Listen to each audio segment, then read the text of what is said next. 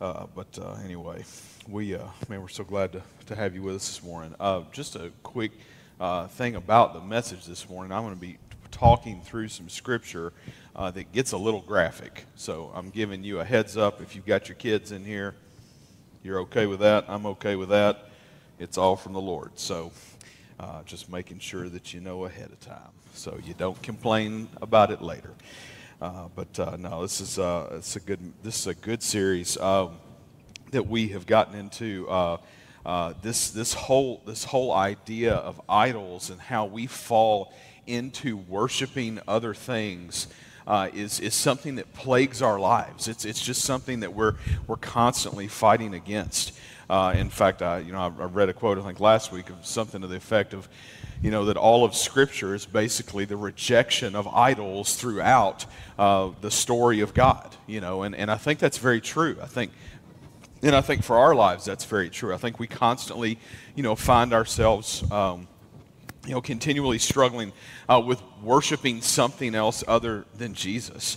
Uh, God wired us up. Talked about this a couple weeks ago. God wired us up that we would that we would worship, that we would adore, uh, that we would always want to put something on the throne in our lives. Uh, and he did that so that we would connect to him. He did that so that we would worship him and get to know him more and, and grow deeper in a relationship with him where we would be infatuated uh, with him uh, because he knows that he is the best thing for us. Uh, and so, um, you know, but the truth is, is that uh, that little thing that uh, is in us that causes us to worship and that desire, uh, you know, we, we turn that. We turn that toward all kinds of things in life. And I mean, literally anything in life can be an idol. Literally anything that we make an ultimate thing, that we make something so important to our lives that if you took it out of our lives, we felt like we couldn't go on, that's an idol. That's, that's what that is. And so, uh, you know, just, uh, just, just even thinking about that, you know. Uh, and, and today we're, we're going to go over a passage of Scripture where we see uh, love being, being the idol and, and, and uh, people being the objects of the affection. And we saw, we saw a little bit of that last week. We talked about Abraham and, and Isaac and how God called him to, to go get ready to sacrifice his son, and God was never going to have him actually sacrifice his son. God and God didn't need, you know, we talked about this. God didn't need didn't need to see Abraham prove himself to God. God wanted Abraham to go through that to prove to himself who was his God. Was it his kid or was it the Lord?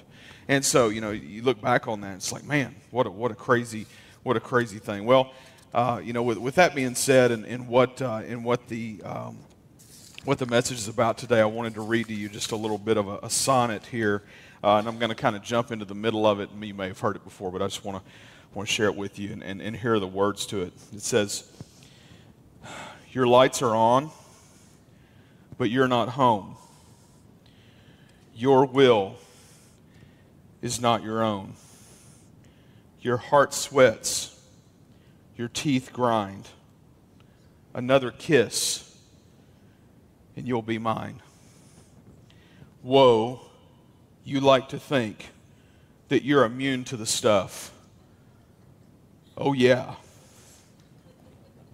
It's closer to the truth to say, you can't get enough. You know you're going to have to face it. You're addicted to love. It took some of you that long to catch up with the rest of us, right? Funny as the song is, the song is really good toward the message today. And you can listen to it on your own later on and see for yourself just how accurate uh, that song uh, describes us with how sometimes we can love something, but especially how we can love somebody and like our life can't go on without that person. You know, idols, uh, you know, a good thing uh, has become an idol when it demands on us an excessive, an, an and exceeds proper boundaries in our lives. You know, when, when, we, when we have taken something where we start to change all the rules, all of these things that we've set in place that are close to us to help protect us, and then we start to go over those things. You know, working yourself into bad health, uh, breaking laws to get ahead, uh, doing anything to not be alone. You know anybody like that? doing anything to not being alone, even staying in an abusive relationship. We know folks like that. Maybe, maybe you have found yourself there. Listen, that's, a, that's an easy place to get to. And if you have ever been there or you're there now, just know there shouldn't be shame with that. It's a matter of just seeing what the idol is and being able to move away from it. Keller says to practice idolatry makes us slaves including the case of love. This series that we're going through is loosely based off, and I've never done this before, based off of a book called Counterfeit Gods by Tim Keller. And uh, I'll refer back to him probably a little bit later uh, as well. But, uh, you know, th- this has just been kind of a, uh, kind of a jumping off point for us to have something to, to look at and go over some different, different passages of Scripture uh, throughout this uh, we become addicted to love. That's the truth of our life. And, uh, you know, if you look back and you, we just talked about Abraham and Isaac and all of that, well, then Isaac would go on to marry Rebekah. And they would have two sons, Esau and Jacob. And Jacob would actually be chosen through prophecy to be the continued lineage to what would eventually be the Messiah. And so we talked about that. Remember how, you know, we talked about how God spared Isaac's life and how he would use Isaac and his lineage to do this great thing one day down the road. We see this with other people throughout Scripture and, and how God is doing that and weaving in and out in just crazy ways. And, uh, and Jacob was not the oldest son. And so a lot of times, especially back in ancient times, the oldest son was the was the one that you would, you know, put all your, you know, put all your marbles in and, you know, invest in that guy and everything. And, and so even Isaac here after all that he and his dad went through with the Lord and all the prophecy and all that kind of stuff, you know, he knew. He knew the prophecy about Jacob, but yet he still invested in Esau uh, ignoring the prophecy because Esau was his oldest son and he was so dedicated to the oldest son thing. And so then, as the story goes, and this is all in the book of Genesis, I think around chapter 25, Jacob dresses up as his brother because he's sneaky like that. And he goes to his dad, who at this point is, you know, pretty much blind and all of this, and he receives the blessing to lead out that Esau was going to get in rebellion against the prophecy. And Jacob ends up getting that blessing. Of course, this turns into a huge ordeal with the family. Uh, you know, when dad finds out, you know, that, the, that he, you know, has, has given this, you know, to the wrong brother and all this kind of stuff. And so then Jacob has to go on the run. And Jacob does go on the run. And he ends up actually far away with the family of his mother, Rebecca, her family. And so in this situation, he goes and he's, so then he's looking, he's already been told, hey, you're going to find a wife. And so that's where we pick up today. And this is the passage that I want us to read today out of Genesis chapter 29. In fact, if you got a Bible, go ahead and pull it out. Going to Genesis 29. If you don't have a Bible, let our ushers bring you one and just throw your hand up, let them know you need it. If you don't own one, you can keep that one. We'd love for you to take it with you. Genesis 29. And in verse 9, we pick up a little bit into the story here. You can go back and check out some of the beginnings. In fact, it'll tell you a little more specific. I forget the specific of, of how they're related. I think, I think basically they're cousins. Uh, you know, but anyway, uh, in verse 9, uh, we see him first see one of the daughters whose name is Rachel. And in verse 9, it says this. And it says, While he was still speaking with them, this is, this is Jacob talking to some of Laban's uh, workers out in the field who are, are watching sheep and this kind of thing. It says, While he was still speaking to them, Rachel came with her father's sheep, for she was a shepherdess. Son. That's the kind of lady you need right there on the farm, a shepherdess, right? I mean, when was the last time you were, you know, like out with your buddies and it's like, oh, she, yeah, she's, she's a nice, oh, she's a shepherdess, you know? For she was a shepherdess, verse 10, gotta have a little fun with it. Now, as soon as Jacob saw Rachel, the daughter of Laban, his mother's brother, there it is, and the sheep of Laban, uh, see, and the sheep of Laban, his mother's brother, Jacob came near and rolled the stone from the well's mouth and watered the flock of Laban, his mother's brother. We're going to get that straight, right? And then Jacob kissed, Jacob kissed Rachel and wept aloud. And so, like, I mean, he sees this woman and he's like, oh, I'm all over this. I mean, like he's not he's not waiting a flat second.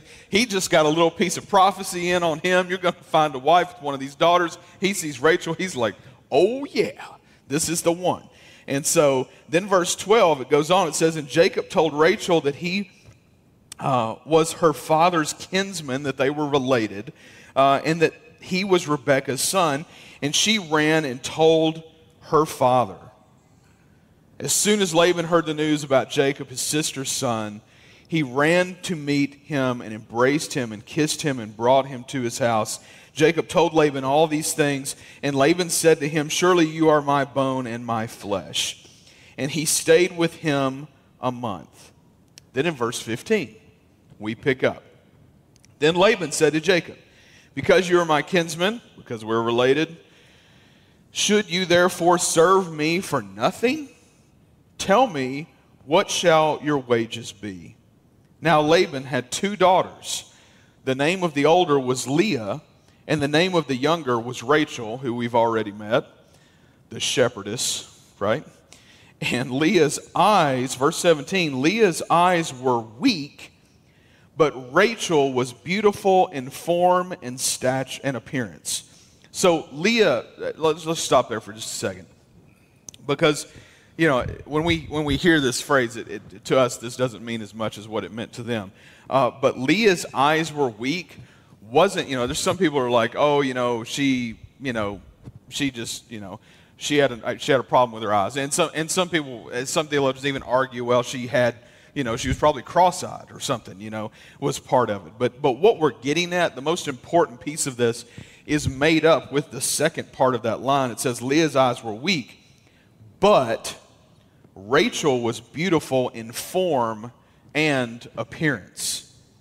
So there's a comparison going on.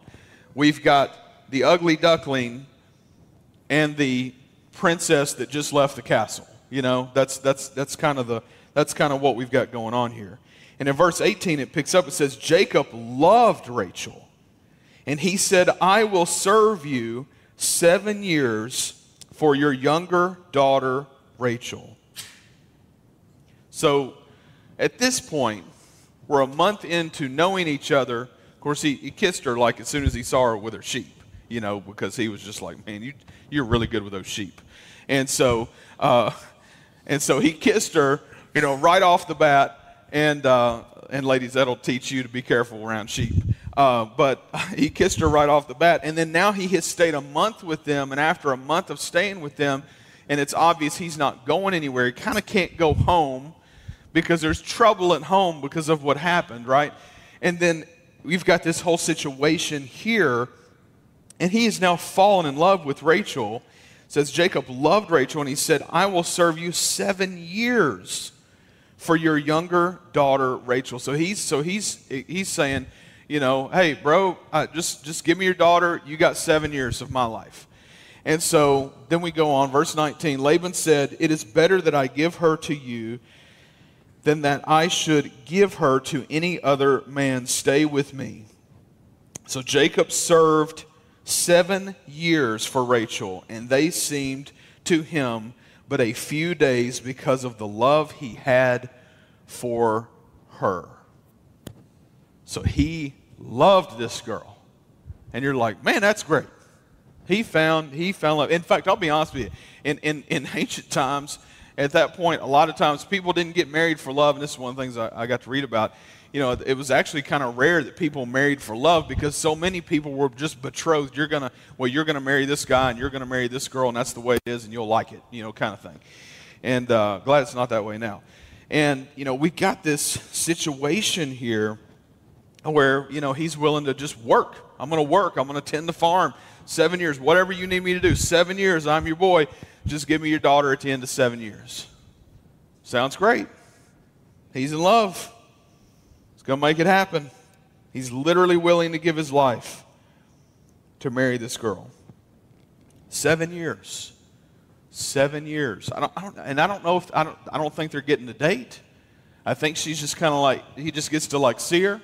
I don't know if he's like trying to run sneak kisses when she's running the sheep or what, but I mean, this is what's happening. And then in verse 21, just when you think this is all sewn up and easy, it says, Then Jacob said to Laban, This is the end of seven years, Give me my wife that I may go into her for my time is completed. So he's like, hey, bro, it's time. I'm ready to have sex with my wife.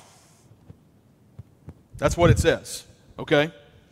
And then in verse 22, so Laban, and just a first of all, who gets away with saying that to the mother of their future bride? Right? I mean, I, I mean, even on your wedding day, I can't imagine like, Hey, Pops, come over here. Let me talk to you for just a second. Let me tell you what's about to happen. Now, verse 22, it says So Laban gathered together all the people of the place and made a feast. So they have a big party. It's time for the wedding. But in the evening, he took his daughter Leah and brought her to Jacob. Let's stop right there. In the evening, when it's dark and they don't have electricity, and apparently they didn't have torches just hanging around like we see in the movies, okay? Because I've, I've always kind of felt like, I really don't think they probably just had torches on the walls everywhere, you know? And so in the evening, when he can't see, and she's probably, as the bride, heavily veiled, okay? So he couldn't see which daughter it was. Pay attention to what it says there. He took his daughter Leah and brought her to Jacob. You remember Leah, right? She was weak in the eyes. Okay? Now, guys, I'm just going to go ahead and tell you, I don't think that I would try to use that line on your wife at any point because I think at this point she understands that that's probably not a good thing if you said, if she says, How do I look? and you say, You're looking a little weak in the eyes. I wouldn't do it. I wouldn't do it. He says, But in the evening he took his daughter Leah and brought her to Jacob and he went into her. This is not good. So he thinks he's getting Rachel, and dad brought him Leah. Now, maybe it's because he said what he said about it's time for me to get married. I don't know. But either way, well, we get a little bit here in just a minute. It's, it's, it's a trick. The whole thing been a trick, and Laban had been planning on playing playing his boy all along. Verse 24, it says, Laban gave his female servant Zilpah to his daughter Leah to be her servant. And in the morning, behold, it was Leah. And Jacob said to Laban, What is this you have done to me? Did I not serve with you for Rachel? Why then have you deceived me? Laban said, It is not so done in our country to give the younger before the firstborn. He's just making, you know, he's like, Oh, well, you know, the tradition around here, you know, we don't marry the, you know, the younger one off until we've got somebody for the older one. So guess what, buddy? You got the older one. And if you go back and you look at what was said, Laban actually never says, You specifically get to have this one.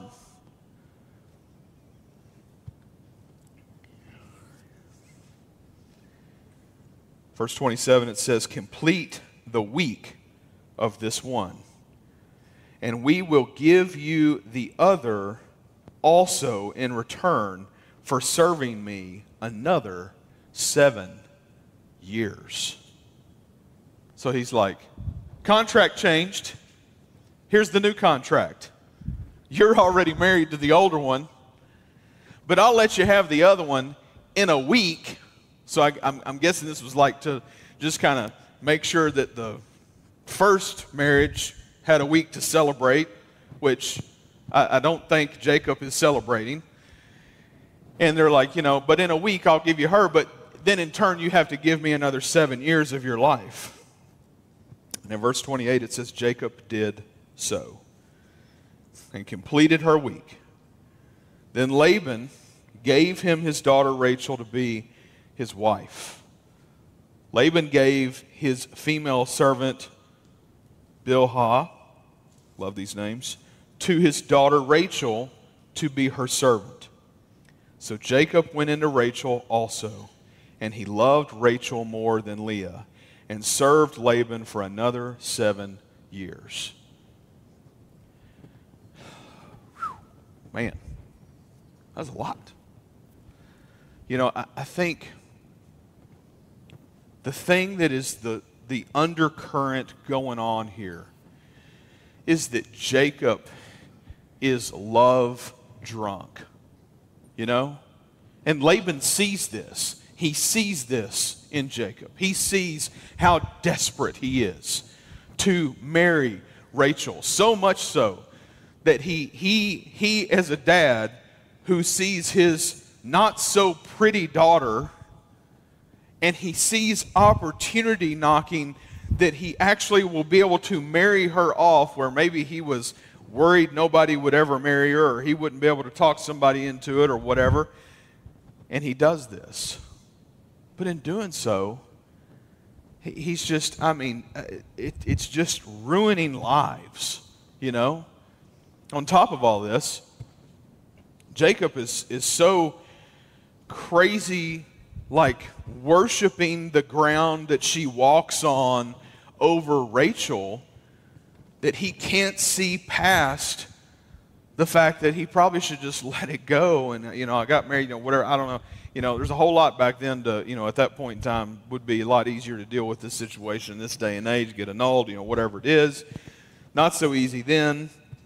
They probably would have killed him, no telling what else.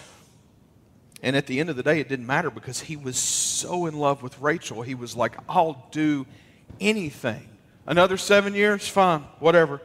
Just give me Rachel.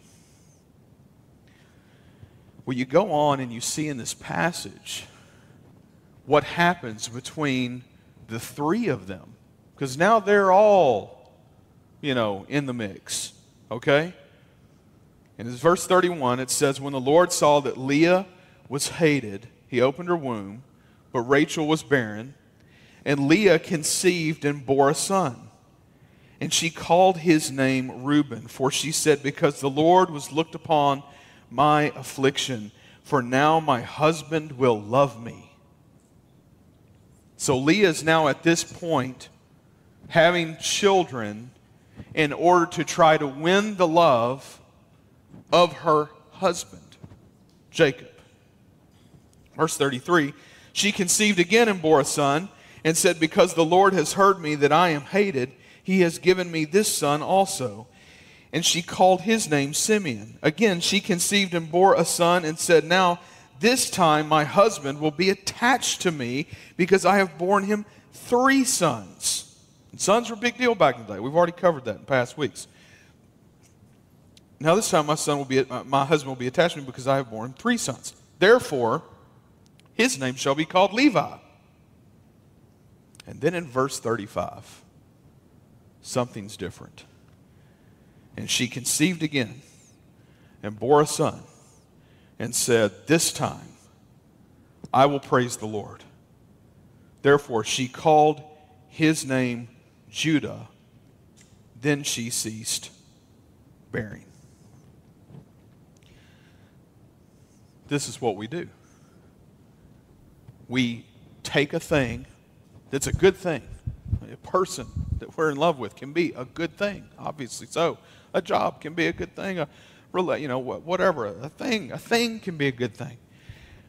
But we turn it into an ultimate thing where we make it so much our life's mission to conquer the mountain of that thing and make our life all about that thing that when we lose that thing or it's jeopardized, our lives fall apart. Even Leah. And poor Leah, I mean, let's just face it. Poor Leah, she gets caught in the middle of like one of the craziest situations that I can think of. I mean, I, you know, and in this day and age, this wouldn't happen. At least I hope it wouldn't. I, you know, no telling this world's crazy enough. But we see this crazy situation that she gets thrown into. She didn't ask for this. You know? She we don't have any, you know, oh, I want to I want to marry Jacob. You know, help me marry Jacob, you know, kind of thing. We don't, we don't get that. And on top of all that, she's married to a guy who doesn't love her. So then she starts having kids to try to get him to love her. Why? We get to the fourth son. Do you, do you see what happens with the fourth son? Do you see the heart change that happens with the fourth son? It said, And she conceived again and bore a son, verse 35, and said, This time I will praise the Lord. Therefore she called his name Judah. Do you remember what the promise was for Jacob? Remember what the prophecy was? That his descendant would be the descendant that would come and save us all. His descendant would be who we know as Jesus. Well, how is that going to happen? Well, it, you know, Rachel, the one who he's in love with, is barren. She's not having any children at the moment, anyway. And you see what happens. Leah continually is trying to have children to win his love, and finally, on the fourth child. So we're talking years here. I mean, think about this. Like going through, you know, I got seven kids. It, didn't, it took me a while to have four, okay? You know, that's a lot of years of buying diapers, let me just tell you. We're getting real close to the end of buying diapers. Praise the Lord. 15 years we've been buying diapers, okay? Usually for more than two children, you know? Uh, never mind. I'm digressing. But this took some time. Leah had to stew on this. She's seeking the Lord. God's speaking to her heart. And by the time she gets to the fourth one, she says, Not this time. This time it's not about Jacob. This time I'm going to praise the Lord. And she has a son and she names him Judah. Do you know who Judah ends up being? He ends up being the line that would continue the lineage that would lead to Jesus. Is this not how we see the Lord work so many times? How we see Him work in the unwanted, in the underdog. You know, and, and I mean, we all love a good underdog story, right? But I mean, what we see here is we see this we see number one we see the sin that people you know have have created in this world just in a small you know scenario people are like oh how god let this happen? You know this is, this is from scripture. Listen scripture is oftentimes telling the story of us and our screw ups was it part of god's plan? Is he going to use it for his glory? Yeah he's going to use it for his glory because that's what he does. He's constantly redeeming our junk.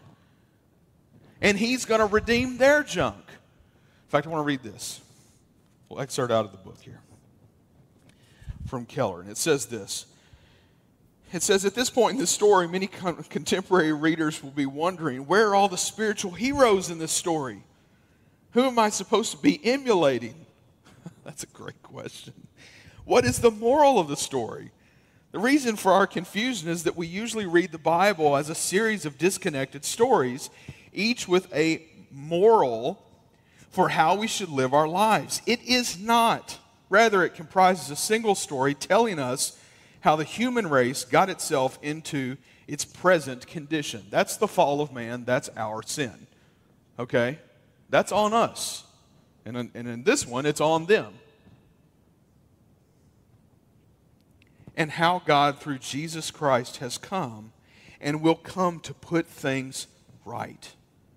In other words, the Bible doesn't give us a God at the top of a moral ladder saying, if you try hard to summon up your strength and live right, you can make it up.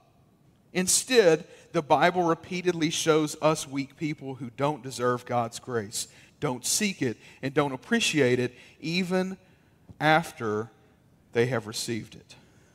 If that is the great biblical story arc into which every individual spiritual narrative fits, then what do we learn from this story?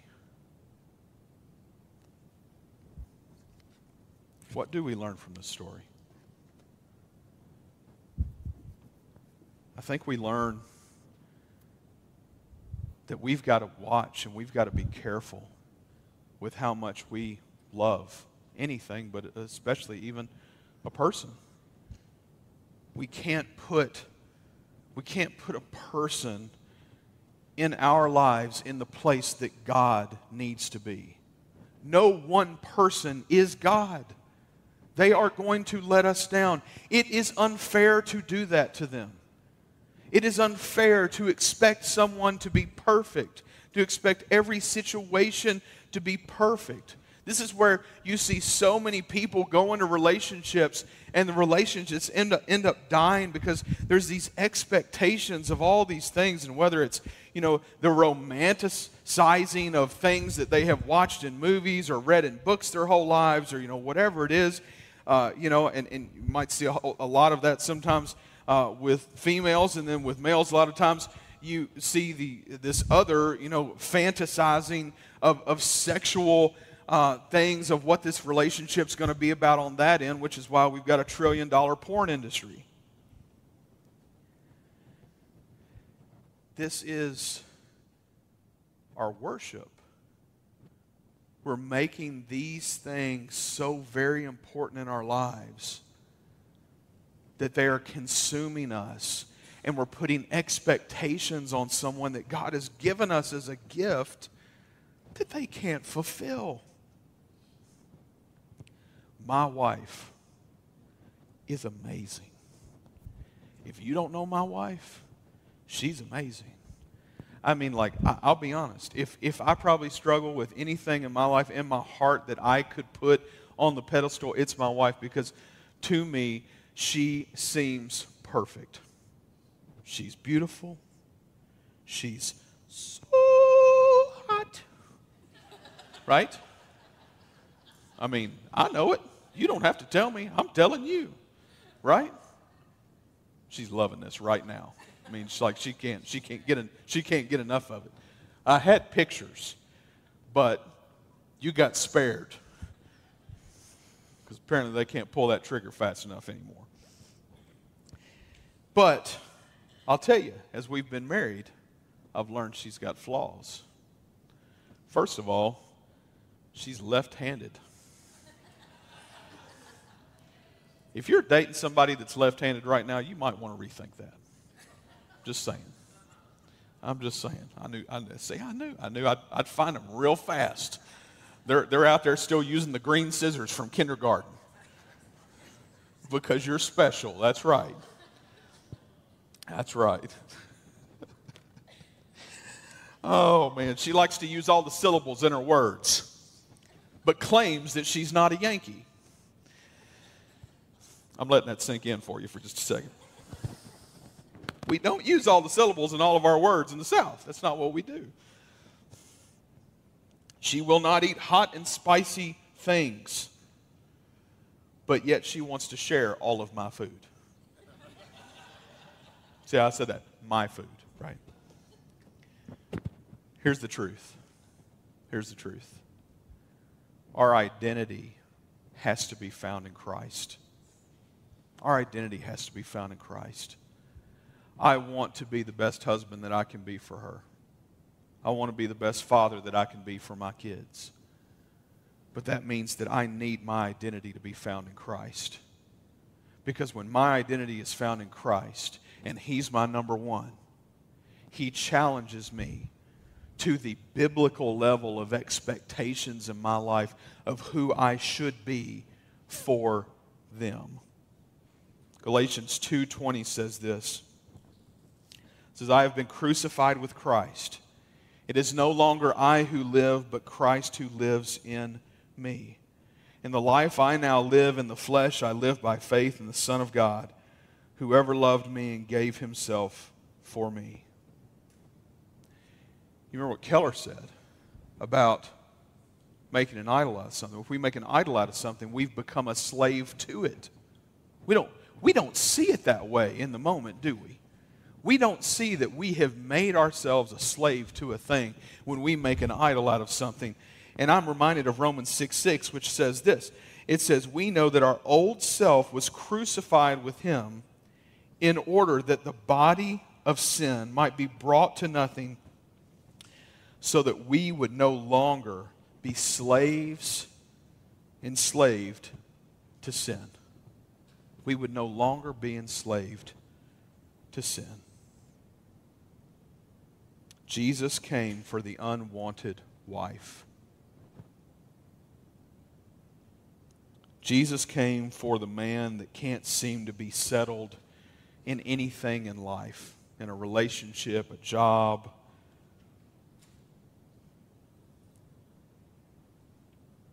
He came for the lady that's having children, trying to please her husband and win his love. He came for the addict, the addict of love, the addict of porn. He came for the addict who is addicted to a substance. He came that we might become a part of the family of God, that we might be forgiven, that we might be made new, that He may take our crazy, stupid situations that we come up with in this life and redeem them and turn them into something great for His glory, for His kingdom, showing that He can work out anything. He came, us, came that we would no longer be slaves, not even to love. And today, the biggest question I can ask is Have you ever received the true love of Jesus Christ in your life and allowed Him to change your life, to give you new life, to give you purpose? Not have you gone to church a bunch? Not do you know about Jesus? No, do you know Jesus? Do you have a relationship with Him? He loves you, He cares for you. He wants to redeem all that mess in your life too. He wanted to do it in mine. I didn't deserve it. I still don't deserve it. But He did it anyway. It's His grace, it's His love. I hope today that you would listen to Him if He is calling your name and saying, Come to me. Listen, run to Him. Let Him do the work in your life that only He can do to make you new and receive Him as your Savior. We'll be here in the end. Love to talk with you, pray with you about any of that.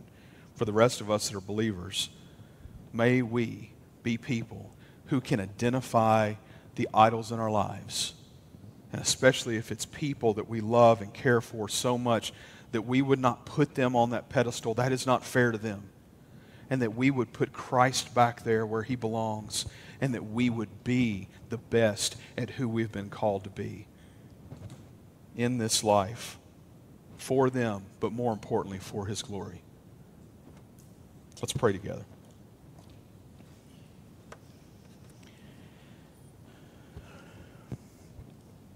God, we come right now and ask, Lord, that you would bless this time that we have together and worship with you, Lord. I, I just pray that even in the next few moments as we take the Lord's Supper,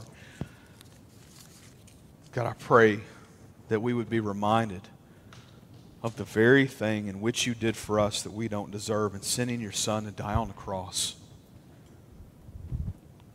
God, we thank you. We thank you for your grace and we thank you for your mercy. Lord, we thank you that we have a chance, Lord, to not just know you, but to be changed by you, to be made new by you.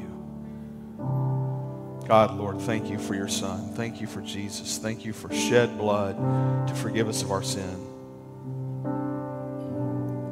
God, as we continue to worship you, be glorified in us. We ask this in your Son's name. Amen.